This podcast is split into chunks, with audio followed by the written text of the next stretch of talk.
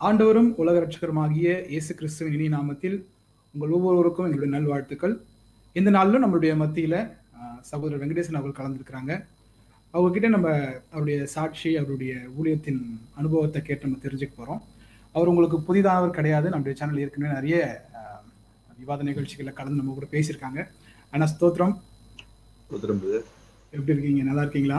நல்லா இருக்கும் ஆஹ் இந்த இன்ட்ரோடக்ஷன் சொல்லும் போதே நீங்க பார்த்திருப்பீங்க ஆண்டவரும் உலக ரட்சகரும் ஆகிய இயேசு கிறிஸ்துவின் நாமத்தில் அப்படின்னு சொல்லிட்டு.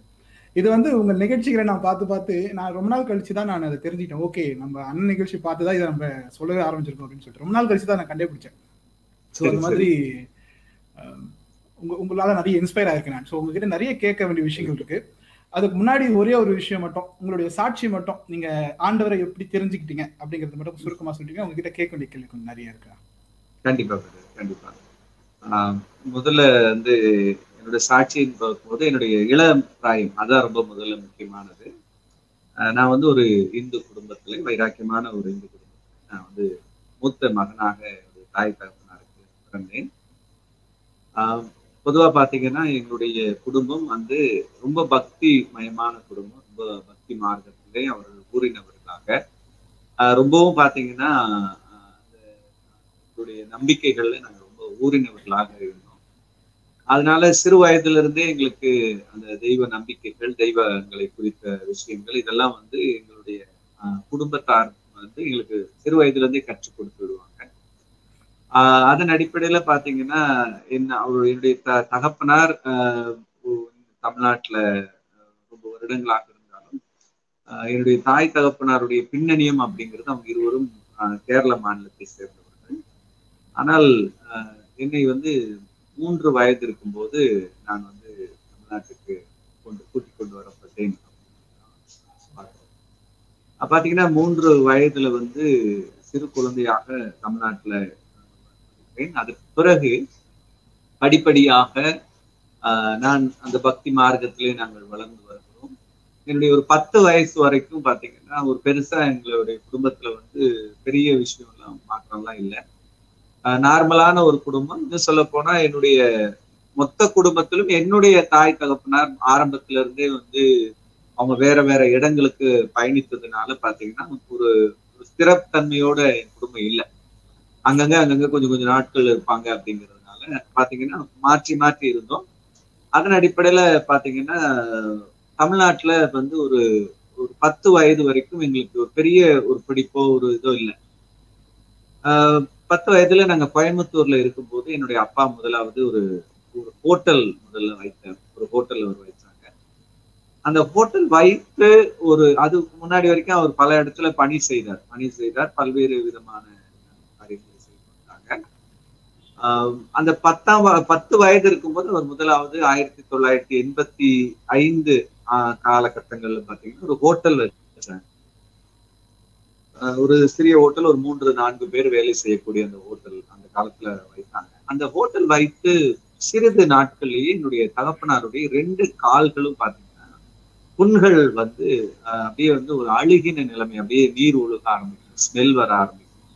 அப்புறம் அதுல வந்து குத்தல் எரிச்சல் இப்படிப்பட்ட பல பிரச்சனைகள் என் தகப்பனாருக்கு உண்டாக ஆரம்பிக்கும் ஆஹ் நான் பாத்தீங்கன்னா என்னுடைய குடும்பம் அப்பதான் வந்து நான் தம்பி வந்து என்னுடைய தம்பி வந்து மூன்று வயது நான் வந்து ஒரு கிட்டத்தட்ட பத்து வயது ஏறக்குறைய ஆறு வயது ஏழு வயது அவர் வந்து என்னுடைய இளையவராக இருக்கிறார். அப்ப ரெண்டு பிள்ளைகளை வைத்துக்கொண்டு தாய் தகப்பனார் வந்து பாத்தீங்கன்னா ரொம்ப கஷ்டப்பட்டாங்க. அதாவது அப்பாவுக்கு குடும்பத்துல ஆஹ் மிக முக்கியமானவர் தகப்பன். அவருக்கு இப்படி ஒரு சூழ்நிலை வந்துருச்சு அப்படின்னும் போது குடும்பம் வந்து ஒரு கொலாப்ஸ் ஆக ஆரம்பிச்சது. சரி சாதாரண பிரச்சனை தானே இந்த புண்ணு வரதுல என்ன பிரச்சனை அப்படின்னு நார்மலா வந்து ஹாஸ்பிட்டல்ஸ்ல கொண்டு போய் காமிக்கிறாங்க. ஒரு ஹாஸ்பிட்டல் போறாங்க ரெண்டு ஹாஸ்பிட்டல் போறாங்க. பல மருத்துவமனைகளுக்கு மாறி மாறி போறாங்க. இதை விட அவங்க ஸ்பெஷல் அதை விட இது ஸ்பெஷல் அப்படின்னு பார்க்கும்போது ஒரு கட்டத்துல மருத்துவர்களால அது குணப்படுத்த முடியல. தாப்னாருக்கு எந்த விதமான நீரிழிவு சம்பந்தப்பட்ட எந்த வியாதிகளும் அவருக்கு இல்லை. ஆனால் அந்த வியாதி வந்து அவருக்கு வந்து மாறவே இல்லை. அப்போ மருத்துவர்கள் ஒரு பக்கத்துல வந்து கைவிட்டுட்டாங்க இவருக்கு எந்த ஒரு வியாதிக்கான எந்த ஒரு இதுவும் அவருக்கு இல்லை. அப்படி இருக்கும்போது இது மருந்துகள்னால குணப்படுத்த முடியல அப்படிங்கிற ஒரு சூழ்நிலை வருது. எந்த மருந்து கொடுத்தாலும் சரியாக மாட்டேங்குது. திரும்பவும் அதே பழைய நிலைமையிலேயே அவர் இருக்கிறாரு. ஆஹ் இந்த சூழ்நிலையில ஒரு பக்கத்துல மிக மோசமான சூழ்நிலை ஒரு பக்கம் அந்த பக்கம் நாங்க ஏற்கனவே சொன்ன அந்த கடை வைத்து அதுல பயங்கரமான லாஸ் வருது. அதுக்கு பிறகு மறுபடியும் ஒரு கடை வைக்கிறாங்க. எல்லாம் லாஸ் ஆயிட்டே இருக்கு. ஒரு பக்கத்துல வியாதியினுடைய உச்சக்கட்ட நிலைக்கு வரோம். மிக மோசமான ஒரு சூழ்நிலைகளுக்குள்ள நாங்க தள்ளப்பட்டிருக்கோம்.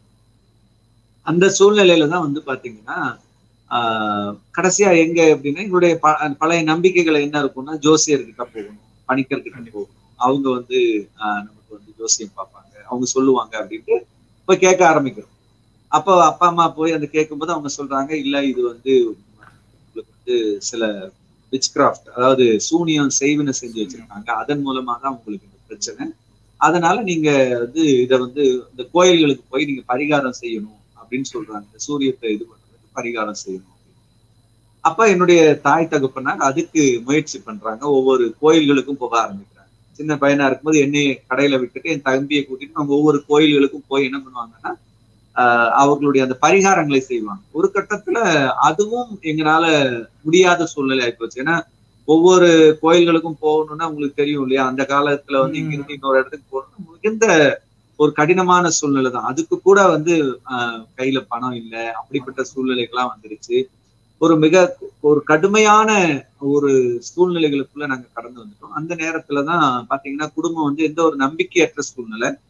அப்ப அப்பா அம்மா என்ன நினைக்கிறாங்க அப்படின்னா அப்பா வந்து அடிக்கடி சொல்றாங்க நான் செத்துடுறேன் நான் வந்து காலை கொண்டு போய் ட்ரெயின்ல வைக்கிறேன். இப்படி ஒரு ஒரு அவநம்பிக்கையான வார்த்தைகளை சொல்ல ஆரம்பிச்சிட்டாரு. ஏன்னா அவர்னால முடியல. ஏன்னா ஒரு பக்கம் வலி வலி வேதனை ஒரு பக்கம் அவமானம் ஒரு பக்கம் ஆஹ் எல்லாருனாலும் கைவிடப்பட்ட ஒரு சூழ்நிலை. ஏன்னா யா யாருமே வந்து ஒரு கட்டத்துக்கு மேல உதவி செய்ய முடியாது இல்லையா?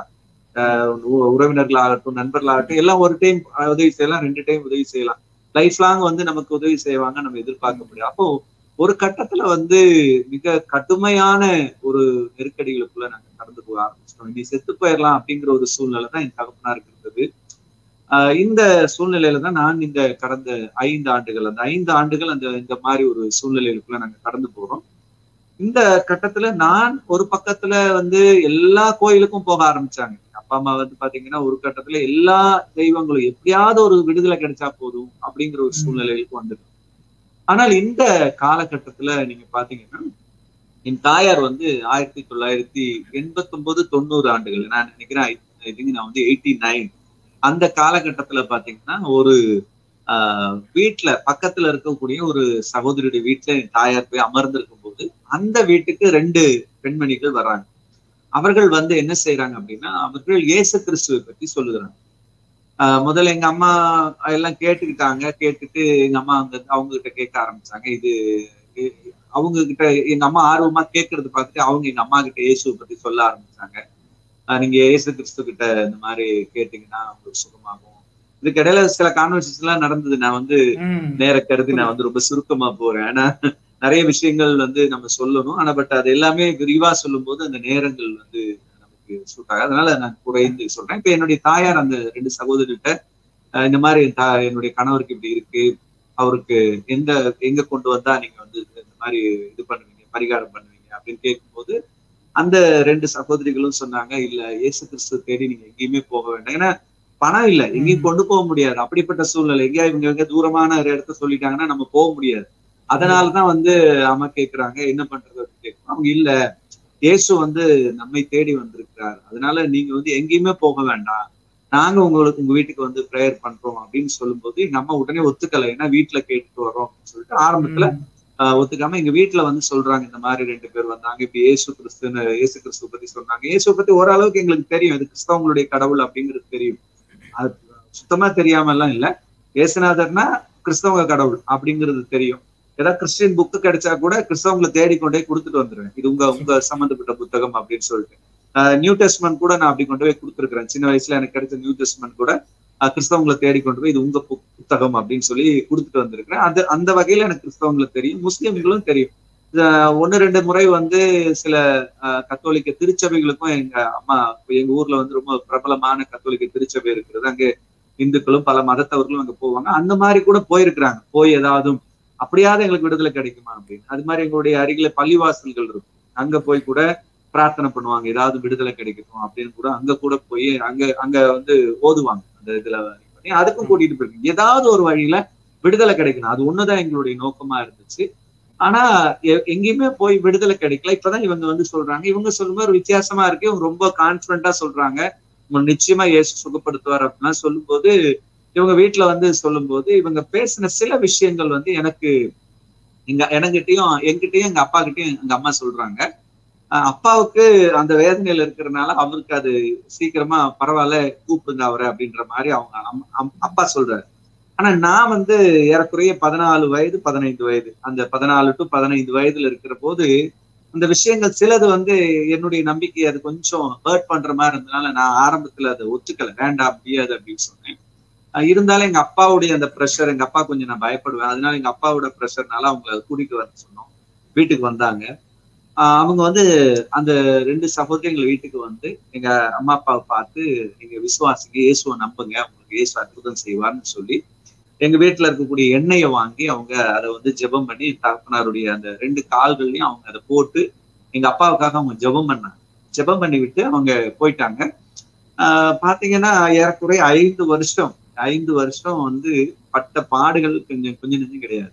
அப்படிப்பட்ட பாடுகள் வழியா போய்கிட்டு இருந்த எங்களுடைய வாழ்க்கையில ஆஹ் ஒரு பெரிய அற்புதம்னு நான் சொல்ல முடியும். இந்த தகப்பனாருடைய ரெண்டு கால்களும் அற்புதமாக சுகமானது அப்படிங்கிறது ரொம்ப அற்புதமான விஷயம். ஆஹ் அதுக்கு பிறகு பாத்தீங்கன்னா ஒரு ஒரு பெரிய போராட்டம் ஏற்பட்டது. ஏன்னா எங்க அப்பா அம்மாவுடைய எங்க அப்பாவுடைய ரெண்டு காலும் சுகமானோடனே எங்க அப்பாவும் அம்மாவும் இயேசுவை சொந்த ரட்சகராக ஏற்றுக்கிட்டாங்க. அதுல எங்க அம்மா ரொம்ப ஆர்வமா ஏற்றுக்கிட்டாங்க. எங்க அப்பாவை விட எங்க அப்பா நம்பிட்டாரு. இயேசுவ கடவுள் நம்பிட்டாரு. ஆனா தன்னுடைய வாழ்க்கையை முழுமையா ஒப்பு கொடுத்தவரா இல்லை. ஆனா எங்க அம்மா வந்து முழுமையா இயேசு கிறிஸ்துவுக்கு தன்னை ஒப்பு கொடுத்துட்டாங்க. இயேசுதான் மெய்யான தெய்வம் அப்படின்னு சொல்ல ஆரம்பிச்சிட்டாங்க. ஆனா இது வந்து எனக்குள்ள ஒரு பயங்கரமான ஒரு போராட்டத்தை கொடுத்துச்சு. ஏன் அப்படின்னா நான் உங்களுக்கு சொன்னேன் ஒரு பதினாலு பதினஞ்சு வயசு பையன். நான் நல்ல நம்பிக்கையில இருக்கக்கூடியவன். நான் வந்து ஒவ்வொரு நாளும் பூஜை புனஸ்காரங்களை செய்யறதுல ரொம்ப ஆர்வமா இருக்கக்கூடியவன். ரொம்ப நம்பிக்கையான பயபக்தியா இருக்கக்கூடியவன். அப்ப எங்க அம்மா இப்படி போறது என் குடும்பம் இப்படி போறது எனக்கு ரொம்ப சவாலா இருந்துச்சு. ஆஹ் அதனால நான் என்ன செய்ய ஆரம்பிச்சேன்? ஒவ்வொரு நாளும் என்னுடைய அந்த தெய்வங்களை பாத்தீங்கன்னா ஒரு சின்ன வீடு தான் இருக்கும். அதுல ஒரு பத்து முப்பது நாற்பது படங்களுக்கு மேல அத ஒரு செவுரு முழுவதும் படங்களா வச்சு அதை வழிபடக்கூடியவங்களா இருக்கும் அப்போ அப்படி விழுந்து நான் அழுது கண்ணீர் வடிப்பேன். எங்க அம்மா அப்பாவை எப்படியாவது திரும்ப கூட்டிட்டு வந்துரு. இந்த மாதிரி வேற ஆமா. வேற தெய்வத்துக்கிட்ட போறாங்க.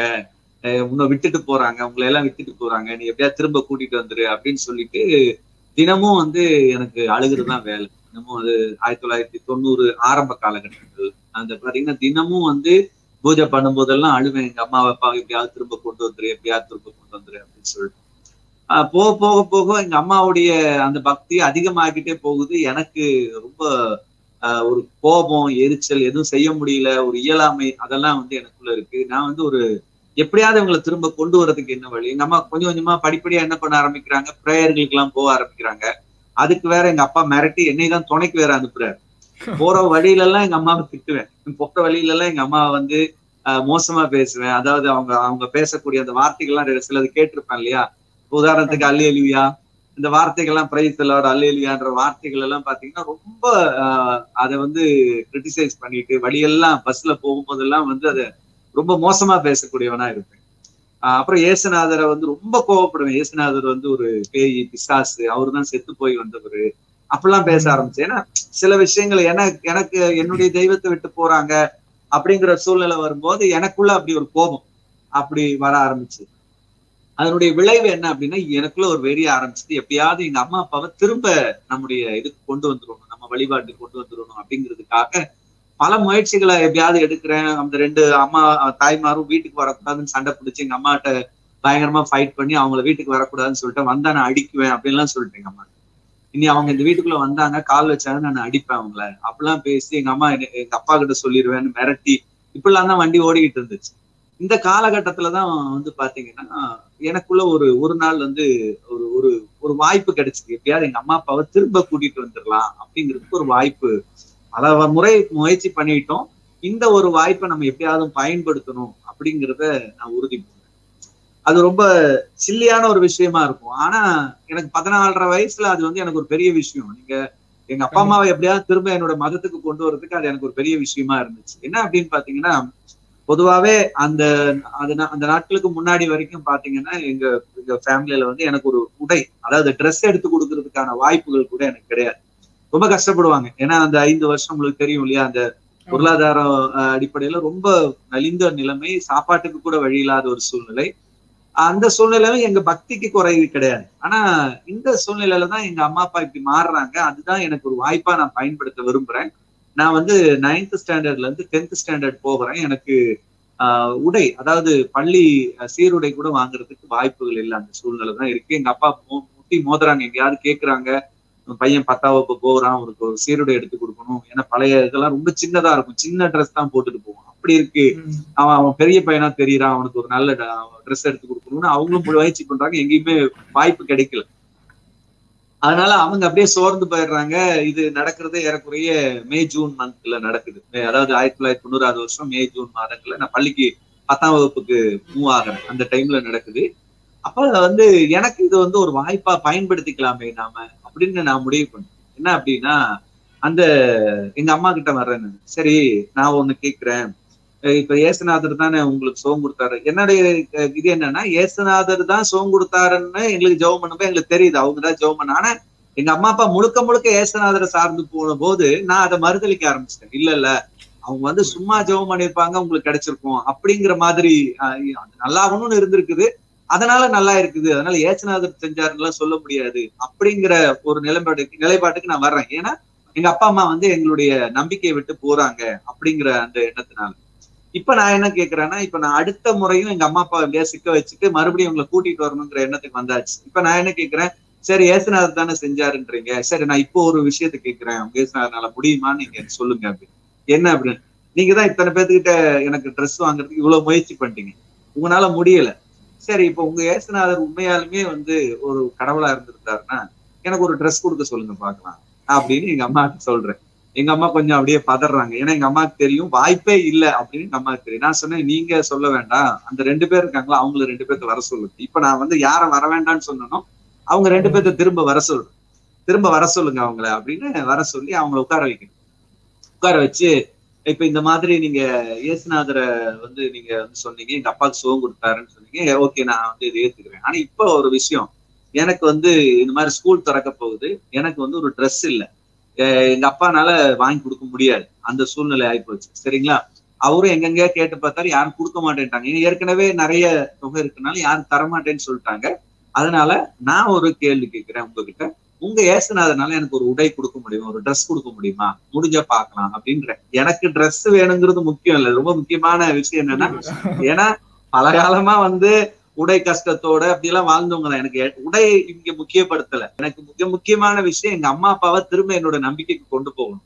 அதுக்கு ஒரு வாய்ப்பு வேணும். அது கேட்ட உடனே அந்த சிஸ்டர்ஸ் வந்து ரெண்டு பேரும் அதுல ஒருத்தர் இறந்துட்டாங்க ஒருத்தர் வந்து இன்றைக்கும் உயிரோடு இருக்கிறாங்க. அவங்க சொன்னாங்க ஆஹ் தம்பி நீங்க என்ன- கண்டிப்பா ஏசு கிறிஸ்துனால முடியும். உங்களுக்கு தருவாரு.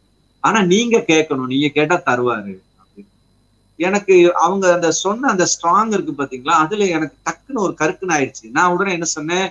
அதாவது சும்மா இல்ல ஒரு வாரத்துக்குள்ள தரணும் அப்படின்னு சொன்னேன். ஏன்னா திடீர்னு இவங்க ஏதாவது ஒரு மாசம் ரெண்டு மாசம் இழுத்துட்டு ஏதாவது கிடைச்சிடக்கூடாது அப்படின்றதுக்காக நான் வந்து டைம் ஃபிக்ஸ் பண்ணிட்டேன். ஒன் வீக்குக்குள்ள உங்க ஏசினாதனால தர முடியுமா? அவங்க நிச்சயமா தருவாரு. அதுக்கு ஒரே ஒரு இது மட்டும்தான் இருக்கு. நீங்க கேட்கணும் ஏசாமி அப்ப நான் கேட்டேன் எப்படி கேக்குது? எனக்கு தெரியாது. அப்பாட்ட எப்படி கேட்பீங்களோ அப்படி நீங்க கேளுங்க அப்படின்னு சொல்லிட்டு போயிட்டாங்க. ஒரு வாரம் நீங்க ஏசுனாரு கேளுங்க. நிச்சயமா ஏசு கிறிஸ்து உங்களுக்கு அற்புதம் செய்வார் அப்படின்னு சொல்லிட்டு அவங்க எனக்காக ப்ரேயர் பண்ணிட்டு போயிட்டாங்க. எனக்குள்ள பயங்கரமான ஒரு போராட்டம். என்ன அப்படின்னா என்னடா இவங்க வேற இப்படி சொல்றாங்களே? ஒருவேளை உண்மையாலுமே ஏசுநாதர் உண்மையா இருந்துருவாரோ? ஆஹ் ஒருவேளை உண்மையா இருந்து நாம தான் அப்படி போய் சொல்றோமோ? சரி நம்ம ஏன் செக் பண்ணி பார்க்க கூடாது அப்படிங்கிற ஒரு எண்ணத்துக்கு நான் வரேன். நான் என்ன செய்யறேன் அப்படின்னா ஒரு வாரம் நம்ம ஏசுநாதர்கிட்ட கேட்போம் ஏசுநாதர் தர்றானான்னு பார்ப்போம். ஏன்னா இப்ப எனக்குள்ளே இருக்கக்கூடிய அந்த கன்ஃபியூஷன் ஏன்னா ஒருவேளை அவரும் உண்மையா இருந்து நாம அவரை வந்து இல்லைன்னு சொல்லிட்டோம்னா வந்து தப்பாயிருமே ஏன்னா ஏற்கனவே அப்பாவுக்கு சுகம் கிடைச்சிருக்கிறதுன்றது நம்ம பார்த்திருக்கோம். இப்போ நமக்கு இதெல்லாம் பார்த்துட்டோம் நமக்கு கிடைக்கல. அப்படின்னும் போது நம்ம ஏன் கேட்க கூடாது அப்படிங்கிற ஒரு எண்ணத்துக்கு வரும் இது இது இது வர்றதுக்கு ரீசன் என்ன அப்படின்னு பாத்தீங்கன்னா பொதுவாவே எங்களுடைய பழைய நம்பிக்கைகள்ல பாத்தீங்கன்னா இந்த தெய்வத்தை விட இந்த தெய்வம் கொஞ்சம் சக்தி வாய்ந்தது. அதனால அந்த தெய்வத்துக்கிட்ட போங்க. இந்த கோயிலை விட அந்த கோயில்ல சக்தி இருக்கு. அங்க போங்கன்னு நாங்க ஏற்கனவே பழக்கப்படுத்த பட்டு- படு- பழத்து பழக்கப்படுத்தி வைக்கப்பட்டிருக்கோம் அதனால எனக்கு என்ன ஒரு இது ஒருவேளை இவருக்கும் சக்தி இருக்குமோ அப்படிங்கிற ஒரு பயம் தான் அப்படி ஒரு எண்ணம் தான் எனக்குள்ள வருது. ஏன்னா நாங்க ஏற்கனவே பல தெய்வங்களை நாங்க வணங்குறோம். இதை விட அது பெஸ்ட் அதை விட இது பெஸ்ட் இதை இதை விட அது கொஞ்சம் சக்தி ஜாஸ்தி இருக்கும். இப்படி எங்களுக்கு சொல்லி கொடுத்துருக்காங்க சின்ன வயசுல இருந்தே நாங்க அதை அப்படிதான் பாத்துக்கோம் இந்த கோயில்ல வந்து ரொம்ப சக்தியான தெய்வம் இருக்கு. இந்த கோயில்ல இப்படி இந்த இந்த நாள்ல போனீங்கன்னா இந்த தெய்வம் சக்தி ஜாஸ்தி. இதெல்லாம் கேள்விப்பட்டதுனால ஒருவேளை ஏசுநாதர்கிட்ட கேட்கறதுக்கு ஒரு வாய்ப்பு இருக்கு. அவரும் ஒருவேளை தெய்வமா இருக்கிறதுக்கு வாய்ப்பு இருக்கோ அப்படிங்கிற ஒரு எண்ணம் எனக்குள்ள வரவும் நான் என்ன செய்யறேன் சரி அப்படின்னா ஓகே ஒரு வாரத்துக்கு நம்ம அதை வந்து கேட்போம் அப்படின்ட்டு ஒரு வாரம் சரியாக நான் இந்த டெய்லியும் போய் ஏசுனாதுக்கு நான் பேசுறேன். செவத்து பக்கத்தில் நின்றுட்டு இந்த மாதிரி ஏசுனாதுக்கு இந்த மாதிரி நீ தெய்வம்னா எனக்கு ஒரு ட்ரெஸ் கொடுங்க பார்க்கலாம். அப்படின்னு நான் ஒரு குழந்தை பிள்ளை மாதிரி நான் கேட்டுக்கிட்டு இருக்கேன். சரியா ஒரு அந்த ஒரு வாரத்துல பாத்தீங்கன்னா ஒரு நான்கு நாட்களோ மூன்று நாட்களோ கடந்து போயிருக்கும்னு நினைக்கிறேன். ஆஹ் சொன்னா நம்பவே முடியாது. என் வாழ்க்கையில வந்து நடந்து நடக்கவே முடியாத ஒரு விஷயம் அன்னைக்கு நடந்தது. ரெண்டு பேர் ரெண்டு பேர் வந்து எங்க அப்பாவுக்கு அறிமுகமானவங்க தான். ரெண்டு பேரும் வந்து கிறிஸ்தவங்க கிடையாது. எங்க அப்பா ஏற்கனவே அவங்க கிட்ட தான் துணிகளை வாங்கிக்கிட்டு இருப்பாங்க. அந்த ரெண்டு நபர்கள் வந்து ரெண்டு ட்ரெஸ் எனக்கு கொடுத்தாங்க. ஒண்ணு என்னோட யூனிஃபார்ம் இன்னொன்னு கலர் ட்ரெஸ் என் வாழ்க்கையில இந்த பதினஞ்சு வருஷத்துல எனக்கு அறிவு தெரிஞ்ச ஒரு நாலு அஞ்சு வருஷத்துல இருந்து ஒரு நாளும் எனக்கு ரெண்டு ட்ரெஸ் எடுத்ததே கிடையாது. அது வாய்ப்பே கிடையாது. ஆனால் அன்னைக்கு வந்து அவங்க ரெண்டு பேருமே வந்து வாலண்டியரா கொடுக்குறாங்க. எங்க அப்பா வேண்டாம் வேண்டாம் போதும் அவங்க வாலண்டியரா கொண்டு வந்து எங்க அப்பா கிட்ட இந்த வச்சுக்கோங்க. இல்ல பரவாயில்ல. நீங்க அவசரப்படாதீங்க. மெதுவா கொடுங்க. அப்படின்னு சொல்றாங்க. எங்க அப்பாவுக்கு வாங்கிட்டாங்க. எங்க அப்பா அதுல ஒரு பெரிய இன்வால்மெண்ட் இல்லைங்க. எங்க அம்மாவுக்கு இதுல ஒரு பயங்கர ஆச்சரியம். ஏன்னா எங்க அம்மா ஜெபம் பண்ணிக்கிட்டு இருக்கிறாங்க. என் மகன் வந்து இது ஏதோ ஒரு பிளானோட தான் பண்றான். அவனோட பிளானை வந்து இதாகணும்னு எங்க அப்பா எங்க அம்மா ஒரு ப்ரேயரோட இருக்கிறாங்க. இது வந்த உடனே எனக்குள்ள ஒரு பயங்கரமான ஒரு போராட்டம் ஆயிடுச்சு ஏன்னா இது நாள் வரைக்கும் ஏசுநாதர பேய் பிசாசு நம்ம திட்டி இருக்கிறோமே அவர் செத்து போனவர் தான். அவரு அவர் எப்படி கடவுள் ஆவாரு? நாங்க செத்து போனவர் பேய் தான் சொல்லுவோம். இப்படி எல்லாம் திட்டி இருக்கோமே இப்படி ஏசுநாதர் வந்து நம்ம கேட்டதுக்கு செய்யக்கூடிய ஒரு தெய்வமா இருக்காரு. அப்ப நம்ம இத்தனை நாள் திட்டினது தப்பு. அப்ப ஏசுநாதரையும் நாம வந்து என்ன பண்ண முடியாது? அவாய்ட் பண்ண முடியாது அப்படின்னு சொல்லிட்டு ஆஹ் நேரா எங்க அப்பா கிட்ட கொஞ்சம் காசெல்லாம் ரெடி பண்ணிட்டு நாங்க என்ன பண்ணோம்? நேரா போய் இனிமேல் வந்து நம்ம வந்து ஏசுநாதரை பிரிச்சு பார்க்க கூடாது அப்படின்னு சொல்லிட்டு மூணு மதங்களும் இருக்கக்கூடிய உங்களுக்கு தெரியும் இல்லையா? இந்து கிறிஸ்தவம் இஸ்லாம் இருக்கக்கூடிய இஸ்லாமுடைய அந்த காபா படத்தோட இருக்கக்கூடிய ஒரு போட்டோ கொண்டு வந்து எங்க வீட்டுல மாட்டிடுறேன். எம்மதமும் சம்மதம் இனிமேல். எந்த சாமி இருக்கு நம்ம வந்து இல்லைன்னு சொல்லக்கூடாது. அப்படிங்கிற முதல் கட்டமான ஏசுநாதரையும் ஒரு சாமியை அக்செப்ட் பண்ணிக்குவோம் அப்படிங்கிற ஒரு நிலைப்பாட்டுக்கு நான் முதலாவது அடி எடுத்து வைக்கிறேன். அதற்கு பிறகு நான் வந்து பைபிளை படிக்க ஆரம்பிக்கிறேன். பைபிளை படிக்க ஆரம்பிச்சு ஒரு ஆலயத்துக்கு போக ஆரம்பிக்கிறேன். ஒரு முதல் முதலா நான் போனது எனக்கு இயேசுநாதருக்கு தெரியாதனால ஒரு கத்தோலிக்க ஆலயத்துக்கு தான் போய் மெழுகுபத்தெல்லாம் ஏற்றி வச்சுட்டு ஜூன் மாதத்துல போயிட்டு வர்றேன். அதுக்கு பிறகுதான் நான் வந்து ஆலயத்துக்கு போக ஆரம்பிக்கிறேன். இதுக்கு இடைக்கட்ட காலத்துல இந்த பத்துல இருந்து பதினைந்து வயதுக்குள்ள எனக்குள்ள பாத்தீங்கன்னா நிறைய அடிமைத்தனங்கள் இருந்தது. நிறைய தவறான பழக்க வழக்கங்கள். அதுல வந்து பாத்தீங்கன்னா நான் ரொம்ப பக்தியா தான் இருக்கிறேன். ஆனால் எங்கிட்ட நிறைய பழக்க வழக்கங்கள் தப்பா இருக்கும். சில நேரத்துல வந்து அப்பா அம்மா கிட்ட இருந்து காசை எடுத்துட்டு போய் ஆஹ் சூதாடுறது நிறைய கதை புக்குகள் படிக்கிறது ப பல்வேறு விதமான புத்தகங்கள்ல அடிமைப்பட்டு கிடக்கிறது சினிமாக்களுக்கு வந்து அடிமைப்பட்டு கிடக்கிறது. இப்படி பல தவறான பழக்க வழக்கங்கள் ஆஹ் பொய் சொல்றது ஏமாத்துறது இப்படி எல்லாம் நிறைய பழக்க வழக்கங்களை நான் பழகிருந்தேன் ஆனா இதெல்லாம் எனக்கு தவறுன்னு தெரியாது அன்னைக்கு. ஏன்னா நாம ரொம்ப பக்தியா இருக்கிறோமே அப்படிங்கிற ஒரு எண்ணத்துலதான் இருந்ததுனால அது எனக்கு ஒரு பெரிய விஷயமா எனக்கு தெரியவே இல்லை. ஆனா பாத்தீங்கன்னா ஒரு குறிப்பிட்ட நாள்ல நான் வேதத்தை வாசிக்க ஆரம்பிக்கிறேன். ஆலயத்துக்கு போக ஆரம்பிக்கும் போது ஆஹ் வசனங்களை கேட்க ஆரம்பிக்கும் போது ஆஹ் அப்பதான் வந்து முதல் முதலா எனக்குள்ள ஒரு பாவ உணர்வு ஏற்படுகிறது. நான் ஒரு பெரிய பாவி நான் வந்து செய்து கொண்டிருக்கிற தவறுகள்ல இருந்து நான் விடுபட வேண்டும் அப்படிங்கிற உணர்வு எனக்குள்ள வர ஆரம்பிக்குது. அது வரும்போது அப்ப நான் வந்து யாரை தேடி போறது அப்படின்ற ஒரு எண்ணங்கள் வருது. நான் யார்கிட்ட ஜெபம் பண்ணணும்? இப்படி எல்லாம் போக போக போக வேத வசனங்களை எனக்குள்ள பேச ஆரம்பிக்குது. பாவிகளை ரட்சிக்க ஆஹ் இயேசு கிறிஸ்து உலகத்திற்கு வந்தார். காணாமல் போனதை தேடவும் எழுந்து போனதை தேடவும் ரட்சிக்கும் இயேசு கிறிஸ்து உலகத்திற்கு இதெல்லாம் இந்த வார்த்தைகள் எல்லாம் வந்து எனக்குள்ள எனக்குள்ள பேச ஆரம்பிக்குது. இந்த வார்த்தைகள் எனக்குள்ள கிரியை செய்ய ஆரம்பிக்குது. இதனுடைய முடிவு என்ன ஆகுதுன்னு என்னுடைய வாழ்க்கையை நான் பாத்தீங்கன்னா ஒரு ஒரு மூன்றுல இருந்து நான்கு மாதங்கள் முழுமையாக அதை படிக்கிறேன் அதை அதை கேட்கிறேன் சபைக்கு போகிறேன் ஆலயத்துல அந்த வசனங்களை கேட்கிறேன். நான் யாருக்கும் அறிமுகமானவன் இல்லை சின்ன பையன். அறிமுகமானவன் கிடையாது. அப்போ அங்க வர்ற வார்த்தைகள் எனக்கு என் கூட ஆண்டவர் பேசக்கூடிய வார்த்தைகளா இருக்கு. நான் யாருமே அறிமுகமாகாத போது கூட அந்த வார்த்தைகள் என் கூட பேசுது அந்த வசனங்கள் என் கூட பேசுது அந்த வார்த்தைகள் என் கூட பேசக்கூடிய அந்த அனுபவங்கள் பாத்தீங்கன்னா ஒரு கட்டத்துல என்னுடைய வாழ்க்கையில பெரிய மாற்றத்தை கொடுக்க ஆரம்பிச்சது. பொய் பேசுறதுல இருந்து கெட்ட வார்த்தைகள் பேசுறதுல இருந்து பயங்கரமான கெட்ட வார்த்தை பேசுறேன் அவ்வளவு மோசமான கெட்ட வார்த்தைகள் பேசக்கூடிய ஒருவனாக நான் இருந்தேன்.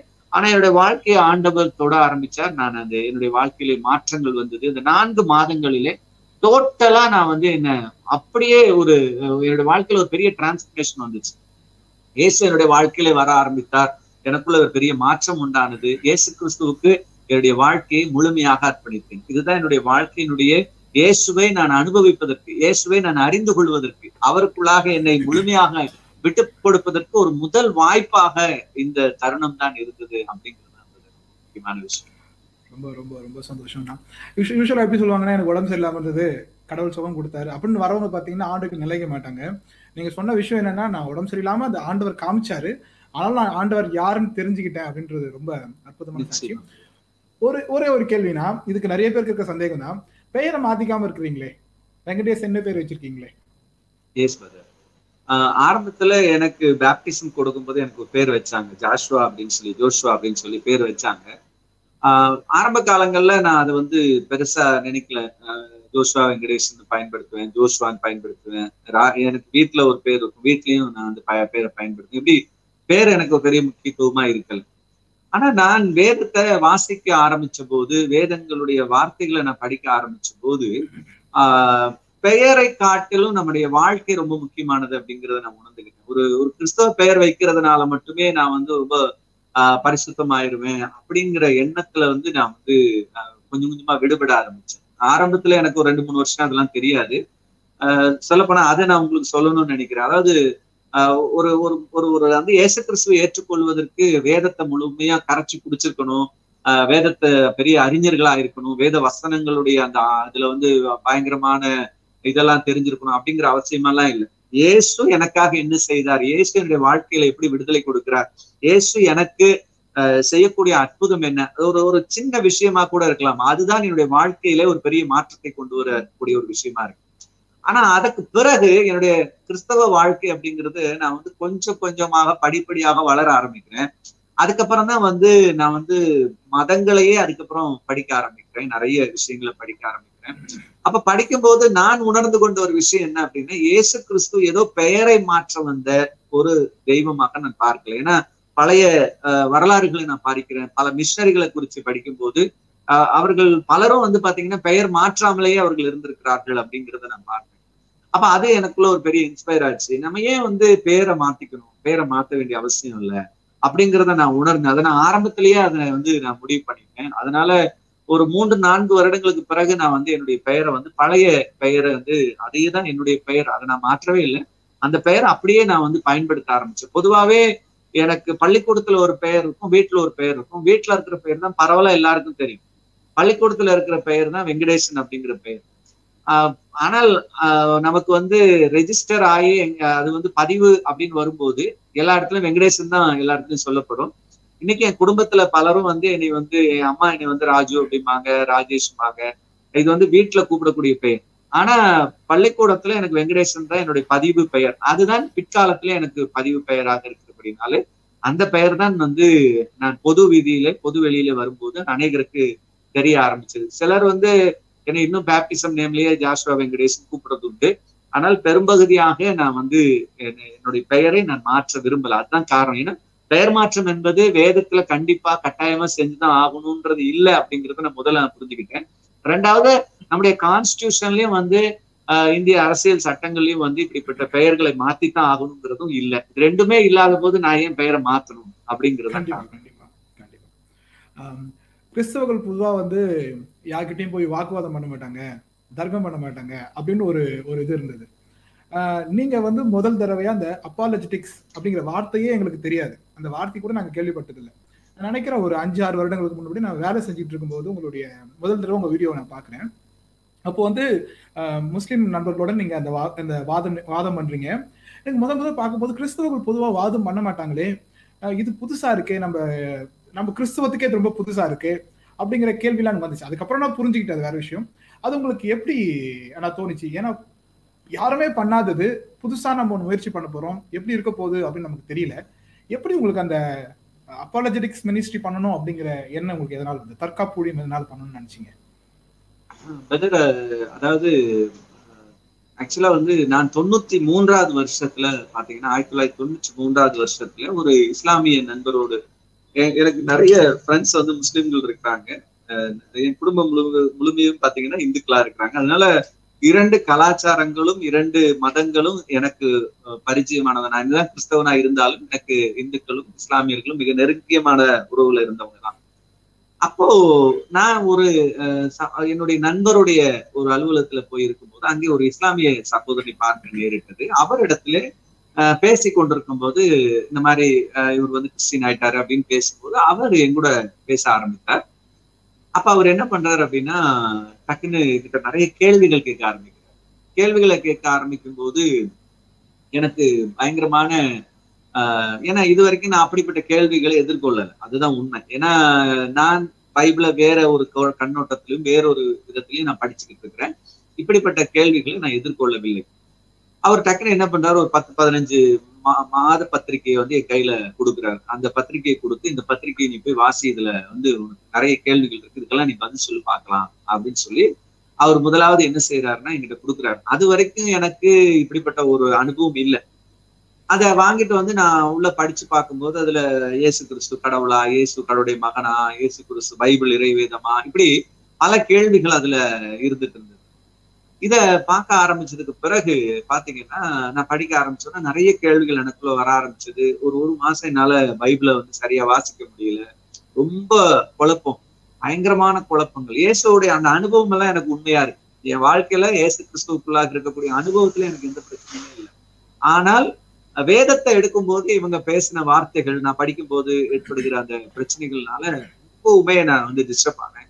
அந்த சூழ்நிலையில நான் நிறைய பேர்த்துக்கிட்ட போய் அதை பத்தி டிஸ்கஸ் பண்ணேன் யாருமே வந்து எனக்கு சரியா கைட் பண்ணாங்க நீங்க இது செய்யுங்க அது செய்யுங்க இல்ல இது போய் இது போய் படிங்க இல்ல இதுக்கெல்லாம் இது பண்ணுங்கன்னு கைட் பண்ணாங்க அது எனக்குள்ள இன்னும் சொல்ல போனா நிறைய பேர் என்ன சொன்னாங்கன்னா நீ முஸ்லிம்கிட்ட போய் பேசாத நீ முஸ்லீம் ஆயிருவேன் அப்படின்னு கூட சொன்னாங்க சிலர். இப்படிப்பட்ட கமெண்ட்ஸ் வந்தது. நீ என்னடா முஸ்லீமா போறியா? அப்படின்ற மாதிரிலாம் கேள்விகள் வர ஆரம்பிச்சது. எனக்குள்ள இது ஒரு பெரிய தாக்கத்தை உண்டு பண்ணுச்சு. இப்ப நான் என்ன ஆரம்பிச்சேன் நான் நல்ல ஜெபிக்க ஆரம்பிச்சேன். ஆண்டவரே என்ன பண்ணட்டும் இந்த சூழ்நிலையில அப்படின் போது சில ஆஹ் உள் உணர்வுகள்ல கடவுளை கூட இடைப்பட ஆரம்பிச்சாரு. சில விஷயங்கள் எனக்கு சில விஷயங்கள் இதுல இருந்து தெரிந்து கொள்வதற்கு உதவி செஞ்சார். அதுக்கு பிறகு நான் என்ன பண்ண ஆரம்பிச்சேன் அப்படின்னா நிறைய படிக்க ஆரம்பிச்சேன். ஆஹ் நிறைய தேடி தேடி போக ஆரம்பிச்சேன். இந்த மாதிரி முஸ்லீம்ல இருந்து இயேசு ஏற்றுக்கொண்டவங்க யாராவது இருக்காங்களா? அவங்க ஏதாவது புத்தகங்களை வெளியிட்டு இருக்காங்களா அப்படின்னு தேட ஆரம்பிச்சேன். அப்ப கொஞ்சம் புத்தகங்கள் கிடைச்சது. ஆனா அது வந்து எனக்கு போதுமானதா இருக்கல. ஏன்னா முஸ்லீம்ல இருந்து இயேசு ஏற்றுக்கொண்டவங்க ஆரம்ப காலத்துல எனக்கு உதவி செஞ்சாங்க. ஆஹ் சில ஊழியக்காரங்க இருந்தாங்க. அவங்க பாத்தீங்கன்னா எனக்கு ஒரு ஊழியக்காரர் குரானை முதல் முதல்ல எனக்கு கொடுத்தாரு. நான் என்னுடைய ஆர்வத்தை பார்த்துட்டு இந்தாங்க குரான் அப்படின்னு சொல்லிட்டு ஆயிரத்தி தொள்ளாயிரத்தி தொண்ணூத்தி மூணாவது வருடம் தொண்ணூத்தி நான்காவது வருடத்துல எனக்கு வந்து ஒரு ஆஹ் குரானை எனக்கு பரிசளித்தார். நீங்க படிங்க இதை படிச்சு படிங்க அப்படின்னு சொல்லி அதுக்கு பிறகு பெரிய அளவுக்கு எனக்கு கைடன்ஸ் இல்லாம இருந்து நான் தொடர்ந்து கற்றுக்கொள்ள ஆரம்பிச்சேன். முஸ்லிம்கள் இடத்துலயே போய் கற்றுக்கொள்ள ஆரம்பிச்சேன். நிறைய முஸ்லிம் சகோதரர்கிட்ட போய் பேசுவேன். ஆஹ் இஸ்லாமியர் நடுவுல போய் அவங்க கூட பேச ஆரம்பிக்கும் போது நான் நிறைய கற்றுக்கொள்ள ஆரம்பிச்சேன். ஆரம்பத்துல அவங்க சொல்லும் போது எங்களுக்குள்ள எந்த பெரியவுமே இல்லை. நாங்கெல்லாம் ஒன்னா இருக்கிறோம். பொதுவா அப்படித்தானே நாம நினைச்சிட்டு இருக்கிறோம். அதாவது முஸ்லீம்கள்னா அவங்க எல்லாம் ஒண்ணு. அவங்க எதுக்குனால ஒன்னா நிப்பாங்க அப்படிங்கிற ஒரு எண்ணம் நமக்குள்ள பொதுவாவே இருக்கு. கிறிஸ்தவங்கன்னா நமக்கு தெரியும். ஆஹ் இந்த பக்கம் நாங்க ஒரு ப்ரொட்டஸ்டன்ட் அல்லது பெந்தேகோஸ்தே சபைகளுக்கு போய்கிட்டு இருக்கோம். அந்த பக்கம் கத்தோலிக்கர்கள் இருக்காங்க. கத்தோலிக்கர்களே பெந்தேகோஸ்தையை வந்து இது பண்ணுவாங்க விமர்சிப்பாங்க. அந்த பக்கம் பாத்தீங்கன்னா சிஎஸ்ஐ இருப்பாங்க. இப்படி பல பிரிவுகள் இருக்கு. உங்களுக்குள்ளதான் நீங்க பிரிவுகள் வச்சிருக்கீங்க. எத்தனையோ ஆயிரக்கணக்கான பிரிவுகளா இருக்கு. எங்களுக்குள்ள பிரிவே இல்லை. இப்படியெல்லாம் சொல்லுவாங்க. இது ஆரம்பத்துல கேட்கும்போது எனக்குள்ள ரொம்ப ஒரு மாதிரி இதா இருக்கும். அப்படியா? அப்ப நம்ம பிரிவுகள் ரொம்ப இங்க இருக்குதோ? நம்ம கிட்ட தான் இருக்குதோ? அப்படிலாம் நினைச்சிட்டு நான் என்ன பண்ண ஆரம்பிப்பேன்? நான் முஸ்லிம்களோட கூட போகிறேன் இல்லையா? அப்ப நிறைய சில இடத்துல ஜமாத்துகளுக்கு போய் அவங்க பேசுறதெல்லாம் கேட்பேன். பயான்களை நிறைய கேட்க ஆரம்பிச்சேன். இஸ்லாமிய அறிஞர்களுடைய பேச்சுக்களை கேட்க ஆரம்பிக்கும் போதுதான் எனக்கு புரிஞ்சுது. நாம பரவாயில்ல பெட்டரா இருக்கும் அப்படிங்கிற ஒரு ஃபீல் எனக்கு கொடுத்துச்சு ஏன்னா இவங்க வெளியே தான் வந்து ஒன்னா இருக்கிற மாதிரி காமிக்கிறாங்களே ஒளிய அவங்களுக்குள்ள நிறைய பிரிவினைகள் இருக்கு. சின்ன சின்ன விஷயங்களுக்கு கூட அவங்க பிரிஞ்சுதான் இருக்கிறாங்க அப்படிங்கறத நான் புரிஞ்சுக்கிட்டேன். அதுக்கு பிறகுதான் நான் என்ன பண்ண ஆரம்பிச்சேன் இந்த விசுவாசத்தை நாம் எப்படி தற்காத்துக்கணும் அப்படிங்கிறத வந்து கற்றுக்கொண்டு மற்றவங்க கிட்டையும் கற்றுக்கொண்டு நிறைய நண்பர்களோடு கூட இணைஞ்சு நான் அந்த விஷயங்களை கற்றுக்கொள்ள ஆரம்பிச்சேன். அதை வந்து மற்றவங்களுக்கு சொல்லவும் அதே நேரத்துல இது மாதிரி ஆஹ் போய் மற்ற முஸ்லிம் சகோதரர்களோட பேசவும் எனக்கு அந்த வாய்ப்பு கிடைச்சது. ஆஹ் அதுதான் காரணம். அது மற்றபடி பேரல அது விவாதம் கிறிஸ்தவங்க பண்ணலைங்கிறது உண்மைதான். ஆனா எல்லா கிறிஸ்தவர்களும் அப்படி இல்லை. ஒரு சின்ன கூட்டம் வந்து அன்னைக்கும் வந்து கிறிஸ்தவர்கள் வந்து முஸ்லிம்கள்ட்ட போய் பேசுறவங்க எல்லாம் இருந்தாங்க. ஆனா சரியான பயிற்சி இல்லாம இருந்தாங்க. அதை நான் பார்த்தேன் எனக்கு தெரிஞ்ச ஆயிரத்தி தொள்ளாயிரத்தி தொண்ணூறுகள்ல நினைக்கிறோம் ஒரு பாஸ்டர் வந்து இஸ்லாமிய அமைப்போடு கூட பேசியிருந்தார். அந்த வீடியோ பார்க்கும்போது நான் நினைச்சேன் ஏன் இவ்வளவு பயிற்சி இல்லாம இவங்க போய் பேசுறாங்க? அவங்களுக்கு ஒன்றும் தெரியாம போய் பேசுறாங்களே? அப்படிங்கிற உணர்வுகள் எனக்குள்ள ஏற்பட்டுச்சு. அப்ப நான் என்ன யோசிச்சேன்னா நம்ம நிறைய கற்றுக்கொள்ளணும். கற்றுக்கொண்டு நம்ம பேசணும். சும்மா அறவுறையா நம்ம தெரிஞ்சுக்கிட்டு போய் பேசக்கூடாது அப்படிங்கிற உணர்வு எனக்குள்ள ஏற்பட்டு அதுக்கு பிறகுதான் நான் பல வருஷங்கள் வந்து இஸ்லாம ஆஹ், படிப்படியா படிக்க ஆரம்பிச்சேன். எனக்கு அப்ப நூல்கள்லாம் தமிழ் மொழியில ரொம்ப கம்மி. அதை வந்து திரும்ப தமிழ் மொழிபெயர்ப்புகளை வாங்கி அதை படிச்சு அதுக்கப்புறம் கொஞ்சம் இன்டர்நெட் உலகம் வந்தோன்னு உங்களுக்கு கொஞ்சம் ஈஸி ஆயிடுச்சு அப்படின்னு சொல்லலாம். அதான் காரணம். அப்புறம் இந்த இந்த- ஊழியத்துக்கு பொதுவா வந்து இந்த மாதிரி ஊழியத்துக்கு பொதுவாகவே வந்து ஆரம்ப காலத்துல நம்ம பாஸ்டர்ஸ் ஏதாவது சொல்லிக்கிட்டே இருப்பாங்க. இந்த மாதிரிலாம் செய்யணுமா? அந்த ஆரம்ப ஆரம்ப கட்டத்துல அந்த வரவேற்பு எப்படி இருந்தது? இல்ல வரவேற்றாங்களா? இல்லைன்னா தூற்ற ஆரம்பிச்சிட்டாங்களா? எப்படி இருந்தது? அந்த பயணம் உங்களுக்கு எப்படி இருந்தது? ஆரம்ப காலகட்டத்துல நீங்க பேசும்போது.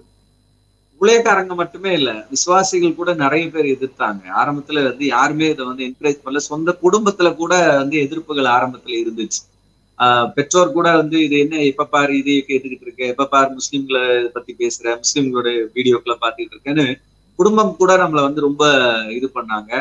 ஆஹ் ஆனா காலப்போக்கில் வந்து அது வந்து தேவை அப்படிங்கறத ஒவ்வொருவரா புரிய ஆரம்பிச்சாங்க. ஏன்னா முஸ்லிம்கள் அதுக்கு பிறகு சில முஸ்லிம் அமைப்புகள் வந்து செய்த செயல்பாடுகள் அவங்க வந்து சபைகளை வந்து தொல்லப்படுத்தினது விசுவாசிகளை தொல்லப்படுத்தினது இப்படிப்பட்ட விஷயங்கள் ஆஹ் சில பிள்ளைகளுக்கு நடந்த அவருடைய வாழ்க்கையில் ஏற்பட்ட விளைவுகளுக்கெல்லாம் வந்து இப்படிப்பட்ட ஆட்சி காரணமா இருந்தாங்க அப்படிங்கிறதுனால அது ஒரு காலகட்டத்துல வந்து ஒரு தேவையானது இது அப்படின்னு சொல்லி ஆஹ் சிறுக சிறுக புரிந்து கொள்ள ஆரம்பித்தார்கள். அவர்கள் படிப்படியாக அதை புரிந்து கொண்டு ஆஹ் இந்த ஊழியங்களை வந்து ஜெபிக்க ஜெபித்து தாங்க ஆரம்பிச்சாங்க. அதான் ரொம்ப முக்கியமானது. ஆரம்பத்துல ரொம்ப தடைகள் தான். அப்புறம் நான் அந்த மாற்று வேதங்களை வந்து பொதுவா நம்ம சபையில சொல்லுவாங்க மாற்று வேதங்களை நம்ம வாசிக்க கூடாது. அது வாசிச்சா வந்து நீங்க தடம் மாறிடுவீங்க அப்படின்னு சொல்லுவாங்க. நீங்க என்ன சொல்றீங்க? மாற்று வேதங்களை நீங்க வாசிக்கிறீங்க வாசிச்சு தான் நம்மளால பேச முடியும். அப்போ வாசிக்கும் போது தடம் மாறதுக்கு வாய்ப்பு இருக்குதா?